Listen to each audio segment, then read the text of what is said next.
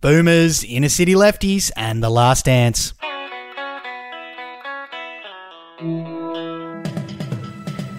Hello and welcome to the Betoota Advocates Daily News Bulletin for May the 20th. My name's Wendell Hussey. And my name's Errol Parker, the editor at large of the Betoota Advocate.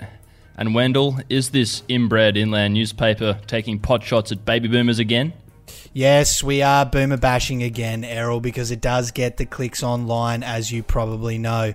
So we'll start off with the story that the nation's boomers are demanding more legislation to ensure every single investment comes without risk.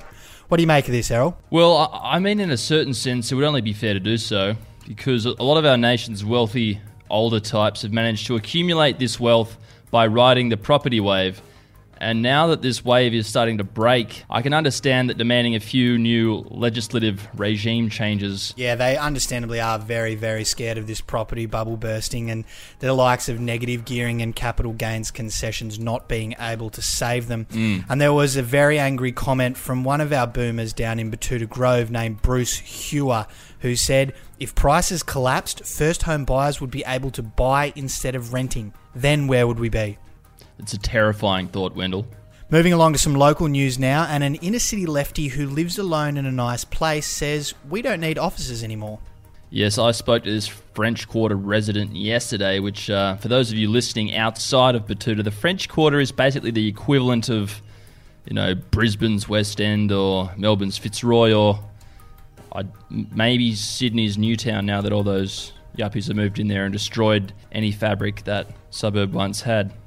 Anyway, this man is uh, explaining that everyone should just be able to work from home forever because it works for him. And from one inner city resident to another now, a 19 year old from Fitzroy offers his opinions on the institutional failings of the late 1990s Chicago Bulls. Yeah, here we go. Come on. Yes, following the final couple of episodes of The Last Dance, which dropped on Monday night, this JobKeeper barista named Mitchell Bowman from Melbourne's inner city north said he's been interested in Michael Jordan ever since he began collecting sneakers in 2012.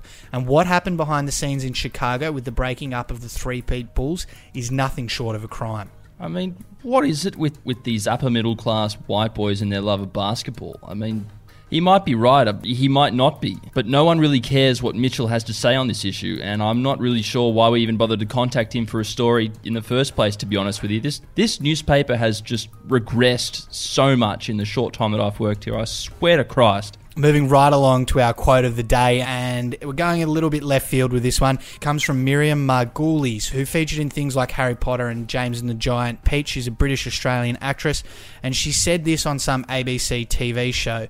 There is brutality there and a greed in Australia, which I don't like. You know, the developers, those horrible structures along the coast, people should be ashamed of living in surfers' paradise. It's disgusting. What do you think of that, Errol? Uh, yawn. I think she's missed the mark here again, and her performance in Harry Potter was less than inspiring. I, for one, love Surfers Paradise. Anyway, that is all for today's news bulletin. We'll be back again tomorrow with all of the biggest stories from our humble inland newspaper. Until then, my name's Wendell Hussey. And my name's Errol Parker. Brits out.